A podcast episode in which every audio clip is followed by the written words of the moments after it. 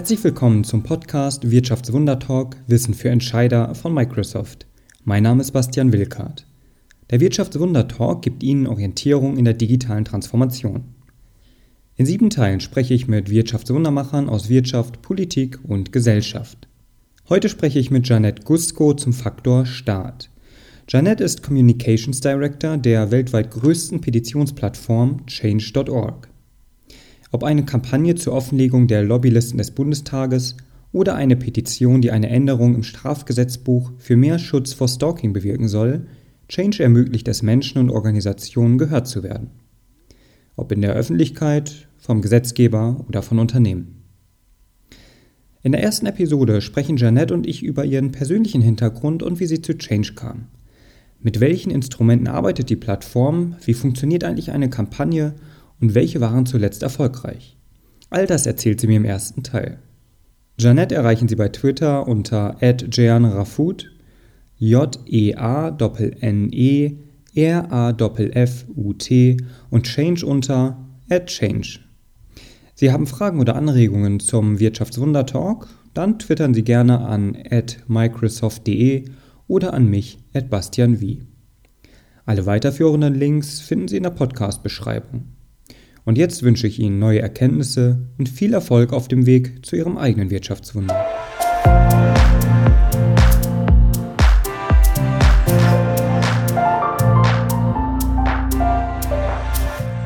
Ein herzliches Willkommen, Janette, zum Wirtschaftswunder-Talk. Schön, dass du dabei bist. Hallo.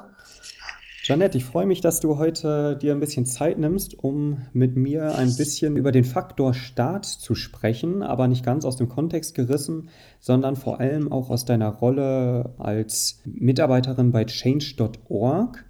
Und das ist ja vielen wahrscheinlich schon bekannt, die weltweit größte Kampagnenplattform bzw. Petitionsplattform. Und darüber wollen wir im Einzelfall auch noch sprechen. Was ist das eigentlich? Was bewegt ihr da? Aber eingangs ist es natürlich schön zu wissen, wer du eigentlich bist. Äh, Janette, was ist denn so dein Hintergrund und wie kamst du dann schließlich zu Change? Ja, hallo ähm, Bastian. Ich freue mich auch heute, ähm, dass wir ein Gespräch zusammenführen.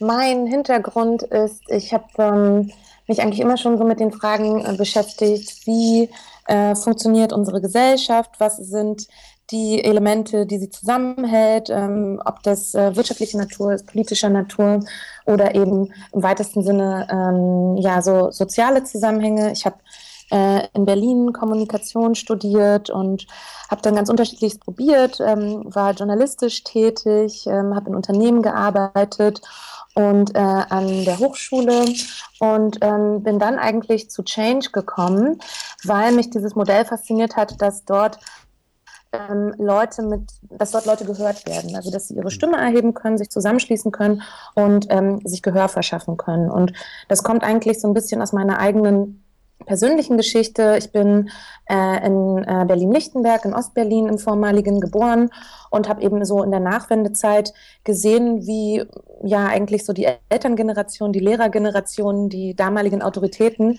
äh, eigentlich ihre Stimme verloren haben oder eben nicht erzählt haben, wie war es eigentlich, nicht so mit am Tisch saßen. Und das war so etwas, das ähm, steckte tief in mir drin. Und da habe ich gedacht, okay, äh, bei Change, das scheint ja so der Ort zu sein, wo ich, äh, wo ich einen großen Hebel sehe für unsere Gesellschaft. Du sprachst jetzt gerade von, von den Lehrern auch, die du hattest und davon, dass sie nichts gesagt haben, ähm, weil sie nicht, nicht wollten oder nicht konnten. Ja, das ist genau die Frage. So, ähm, ich, das, das war so ein bisschen diese, diese, diese Situation, dann ist so ein bisschen wie so ein Vakuum. Ne? Also mhm. gerade wenn du auch Kind oder, oder Teenager bist, du suchst ja nach verschiedenen Konzepten, entweder um sie äh, anzunehmen oder, oder gegen sie zu rebellieren, ja. Ähm, aber diese Konzepte waren eigentlich gar nicht da, weil, ähm, weil, weil sie äh, zu diesem Zeitpunkt gar nicht mehr relevant für die Zukunft oder für das, was, was da an gesellschaftlichem Wandel ähm, passiert ist, nicht mehr, nicht mehr relevant schien. Und ähm, ob, ich glaube, das ist ein Mix gewesen zwischen nicht können und nicht wollen. Ähm, aber was mir einfach aufgefallen ist, ist, dass die, wenn man sich, wenn man sich dann Fernsehen, äh, wenn man dann im Fernsehen sich Gesprächsrunden angeschaut hat, saßen da eigentlich meistens ältere äh, Männer aus Westdeutschland. Mhm. Und ich habe irgendwie gedacht, hm, das scheint mir jetzt nicht ganz das gesellschaftliche Bild abzu, abzubilden. Und ähm, da dachte ich, das kann eigentlich auch besser gehen. Interessant. Und überspitzt gesagt, so extrem viel, wenn ich jetzt nur den Fernseher einschalte oder manche Konferenzen mir ansehe, hat sich ja auch wahrscheinlich nicht getan. Ich kenne ganz wenig Konferenzen, wo, wo, ich unterwegs bin, wo ein tatsächlich diverses Bild ist äh, an, an Referenten beispielsweise. Das mag jetzt auch nur ein Ausschnitt sein und ist sicher nicht empirisch, aber ich habe schon manchmal das Gefühl, in dem Fall sind es dann vielleicht keine älteren äh, Westdeutschen, aber doch Großteil äh, maskulin und älter, das trifft es, glaube ich, schon. Oder wie siehst du das? Mhm. Ja, also Diversität ist auf jeden Fall etwas, da, da gibt es noch viel zu tun. Und gerade die ähm, gerade vielfältige Perspektiven sind ja auch das, was so ein, was so ein Dialog spannend macht, ne? Eben auch eine gewisse Reibung erzeugt, dass sich nicht alle, dass sich nicht alle äh, einig sind und dass man vielleicht auch mal äh, extremere Perspektiven hat, mal zu, zukunftsgerichtetere. Und ähm, ich glaube, nur so kommen wir dann auch wirklich so zu den innovativen Ideen, von denen wir so häufig sprechen. Ähm, also nur diverse Teams, aber eben auch für große gesellschaftliche Fragen, ähm, diverse Gruppen werden uns wirklich zu, zu besseren Ideen führen, aus meiner Sicht. Okay, bessere Ideen, diverse Gruppen und ähm, eine Stimme haben. Das waren jetzt so ein paar Begriffe, die, die ich jetzt so irgendwie nochmal im Kopf habe. Und das ist ja irgendwie auch alles Teil von change.org, oder? Ja, auf jeden Fall. Also, wenn du so möchtest, du hast uns ja als Kampagnenplattform beschrieben, das sind wir auch, ähm, die größte der Welt. Und unsere Mission ist ja eigentlich so zu beschreiben, dass es uns um Beteiligung geht. Also wie haben Menschen die Möglichkeit, ähm, in äh, ihren gesellschaftlichen sich zu beteiligen? Wie können sie ähm, teilhaben an politischen Entscheidungen, teilhaben vielleicht auch, wie äh, Unternehmen, Unternehmen planen und Unternehmen äh, Produkte auf den Markt bringen. Also alles, was sozusagen was sozusagen Menschen betrifft, hat ja immer auch eine Komponente, dass es da einen Entscheidungsträger gibt, der diese Entscheidung trifft. Und ähm, bei Change ist eben diese Idee gewesen, okay, wir bauen eine Plattform, die es möglich macht und sehr, sehr machtvolle Instrumente baut und die kostenfrei jedem zur Verfügung steht. Ähm, stellt, damit, ähm, ja, damit diese Menschen eben auch die Möglichkeit haben, ihre Sicht auf die Dinge ähm, darzulegen und dafür eben Gleichgesinnte ähm, zu mobilisieren. Und, und, was sind das für Instrumente? Also ich könnte ja auch sagen, Mensch, es gibt ja Facebook, ähm, es gibt äh, Medium oder Blogs, äh, wo jeder ja auch seine Meinung nach Belieben raushauen kann ohne Zensur. Ähm, was sind das denn für ähm, Instrumente, von denen du sprichst? Oder warum sollte ich mich vielleicht eher über Change an einer Willensbildung beteiligen, als zum Beispiel ein Hasspost auf Facebook abzusondern. Wie würdest du da so ein bisschen die zugespitzte Abgrenzung treffen? Mhm. Also äh, im Kern ist das die Petition das heißt, es ist ein, äh, ein Text, wo ich sage, das ist der Entscheidungsträger, an den oder diejenige richte ich mich. Das ist meine konkrete Forderung. Es ist also zielgerichtet. Ne? Du musst ein Ziel ähm, festlegen. Das ist schon mal eine Hürde. Ähm, und dann äh, hast du einfach ein Textelement, wo du sagen kannst, warum ist das wichtig, warum sollten mich andere bei meiner Forderung unterstützen. Ähm, dazu eingebettet, also jetzt ganz kurz der technische Ablauf ist, du kannst Videos einbetten, du kannst Tweets einbetten, du kannst Medienbeiträge einbetten. Also du kannst das sozusagen als Plattform, als deine eigene Community-Plattform für dein Anliegen nutzen, weil du eben auch deine Unterstützerinnen und Unterstützer, also diejenigen, die am Anfang gezeichnet haben, immer wieder per E-Mail kontaktieren kannst für Nachfolgeaktionen. Weil was auch klar ist, ähm, Kampagnen zu initiieren mag im ersten Moment online einfacher sein.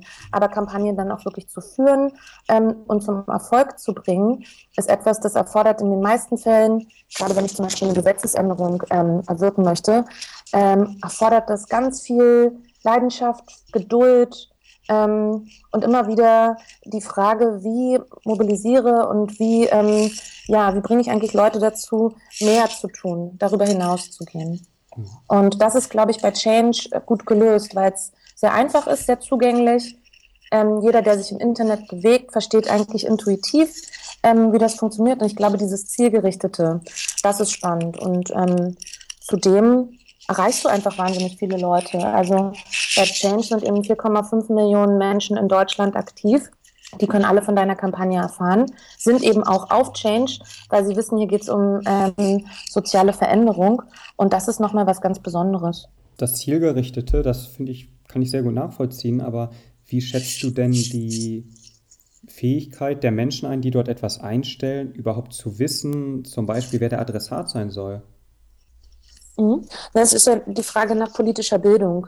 Mhm. Also weiß ich, wer der, ähm, wer sozusagen das Gremium ist oder wer die Institution ist, die, die ähm, meine sozusagen meine Forderung auch herbeiführen kann. Da haben wir in den letzten Jahren gesehen, dass dieses Wissen wächst. Also natürlich, ähm, das, ist, das ist eine Frage äh, für, für, für alle Forderungen auch auf lokaler äh, Ebene, Angela Merkel zu petitieren, bringt dich eher nicht zum Erfolg. Mhm. So. Ähm, aber aus der Community heraus kommen auch immer wieder Hinweise. Also ähm, meinetwegen, dass es darum geht, einen, ein Spielplatz in einem, äh, in einem Dorf wieder aufzubauen, äh, weil der durch ein Gewitter verwüstet wurde. Dann eben zu sagen, hey, ähm, richte dich doch lieber an den Bürgermeister oder richte dich an äh, einen bestimmten Ausschuss, der dahinter steht, äh, der sich dann um Infrastruktur kümmert. Das wird dich eher zum Ziel führen, als vielleicht auf, auf nationaler Ebene jemanden zu petitieren. Aber da sehen wir, dass die Leute sich mehr und mehr informieren, wer dann wirklich der richtige oder die richtige Person ist. Und das ist ja auch immer nicht ganz so einfach. Ne? Da muss man äh, ja einfach auch recherchieren, wer, wer das dann ist.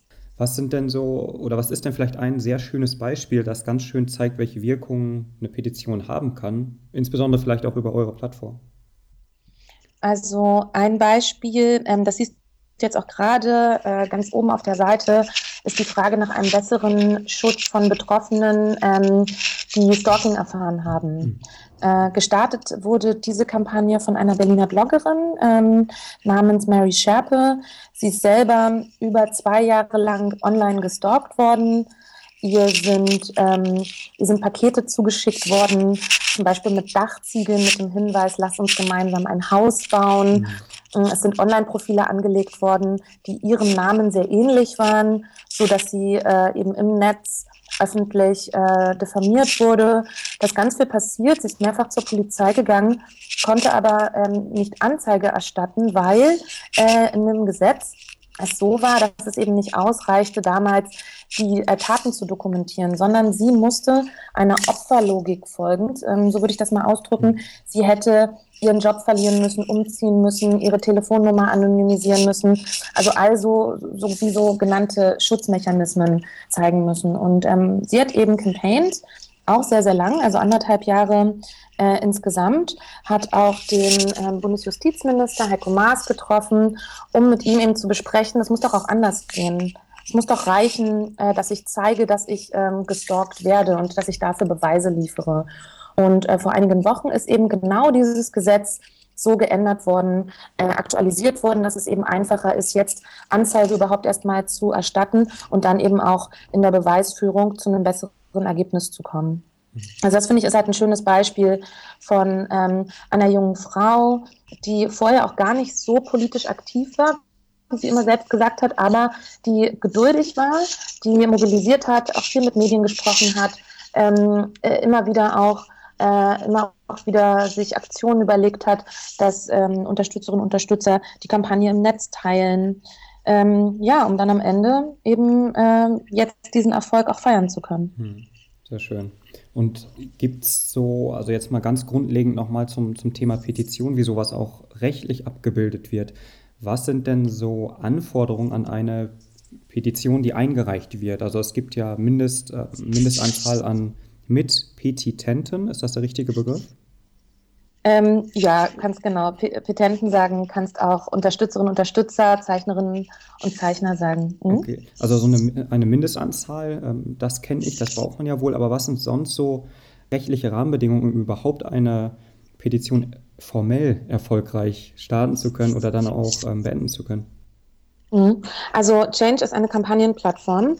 Das heißt, bei uns ist es so, wenn du hier eine Kampagne startest, dann ist die Unterschrift immer nur der Anfang von einer Kampagne. Ne? Also es geht wirklich darum, diese Community aufzubauen, um sich gemeinsam eben zu überlegen, wie können wir mit unserer Anforderung ähm, erfolgreich sein. Ich gebe mal noch ein Beispiel. Ähm, es geht ja auch nicht immer nur um äh, Anfor also sozusagen Anforderungen an den Staat oder an die Verwaltung, sondern ähm, wir haben zum Beispiel eine Kampagne auf der Seite, die fordert, dass es bei Rewe ähm, dass es keine Plastikverpackungen mehr für Gemüse gibt. Mhm. Also ähm, es werden ja auch durchaus äh, Unternehmen hier äh, in die Pflicht genommen oder dass, dass Vorschläge an sie gemacht werden.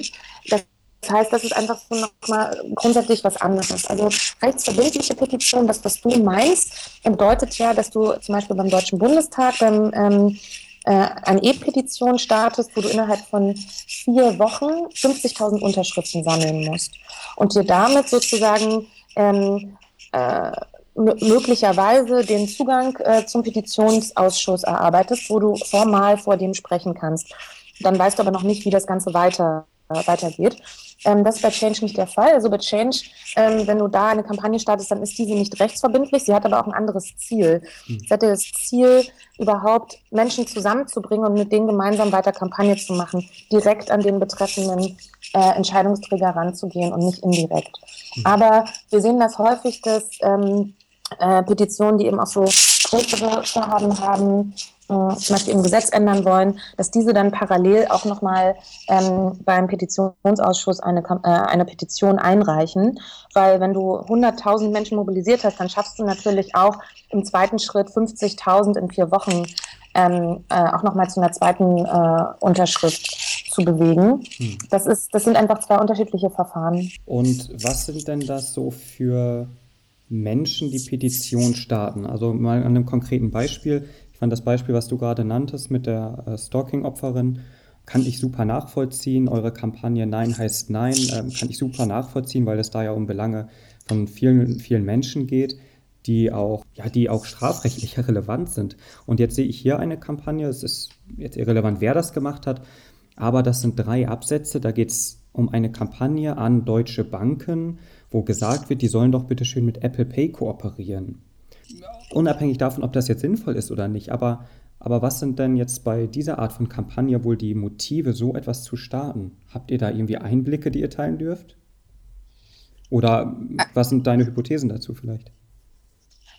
Also grundsätzlich äh, starten Menschen aus allen möglichen äh, Hintergründen Kampagnen. Also wir haben Teenager auf der Seite, ähm, die sich dafür einsetzen, dass es eine vegetarische Option ähm, in ihrer Mensa gibt. Mhm. Wir, haben, äh, äh, wir haben jetzt das Beispiel von Apple Pay in Deutschland. Also Apple Pay wurde eben in anderen Ländern äh, ausgerollt, in den USA und Großbritannien. Und das ist, ich würde mal sagen, so eine Service-Petition. Ne? Also mehr so an deutsche Banken gerichtet. Warum gibt es eigentlich Apple Pay noch nicht? Und sie hätten das gerne also so ein bisschen tech-friendly. Ähm, wir haben aber genauso eine, äh, eine Gruppe von Seniorinnen und Senioren, die sich dagegen wehren, dass sie aus ihrem Seniorenwohnhaus ähm, raussaniert werden, mhm. die also an einen Investor, als eben auch an die Stadt Berlin, ähm, das Ganze ist im, im Hansa-Viertel hier in Berlin, sich dagegen gewehrt haben ähm, und die sind jenseits äh, der 70. Mhm. Das heißt, es gibt jetzt nicht den einen Petitionsstarter. Was wir sehen ist, ähm, dass äh, Kampagnen, äh, dass sozusagen etwas mehr als die Hälfte aller Kampagnen von Männern gestartet werden, mhm. dass aber ähm, Kampagnen, die von Frauen gestartet werden, häufiger erfolgreich sind ähm, und auch mehr geteilt werden und insgesamt auch mehr Unterschriften erzeugen. Das heißt, für Hypothesen, also insgesamt eine Hypothese ist, es ist leicht zu starten und das Instrument Online-Petition ist angekommen bei, ähm, bei der Bevölkerung. Es ist mhm. einfach sehr intuitiv zu nutzen. Ähm, man versteht es sehr schnell.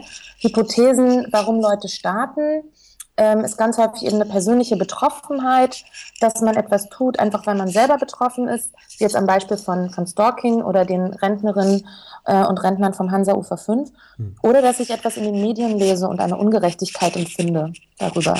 Mhm. Ähm, das sind so häufig die Motive, die Petitionsstarterinnen und Starter uns dann, ähm, uns dann eben auch nennen. Das war die erste Episode mit Janette zum Faktor Staat. In der zweiten Episode sprechen wir unter anderem darüber, wie Change von Politik und Verwaltung gesehen wird. Außerdem über den Einfluss der Digitalisierung auf öffentliche Institutionen und die Kommunikation zwischen Politik und Bürgerinnen und Bürgern. Bis dahin, Ihr Bastian Wilkert.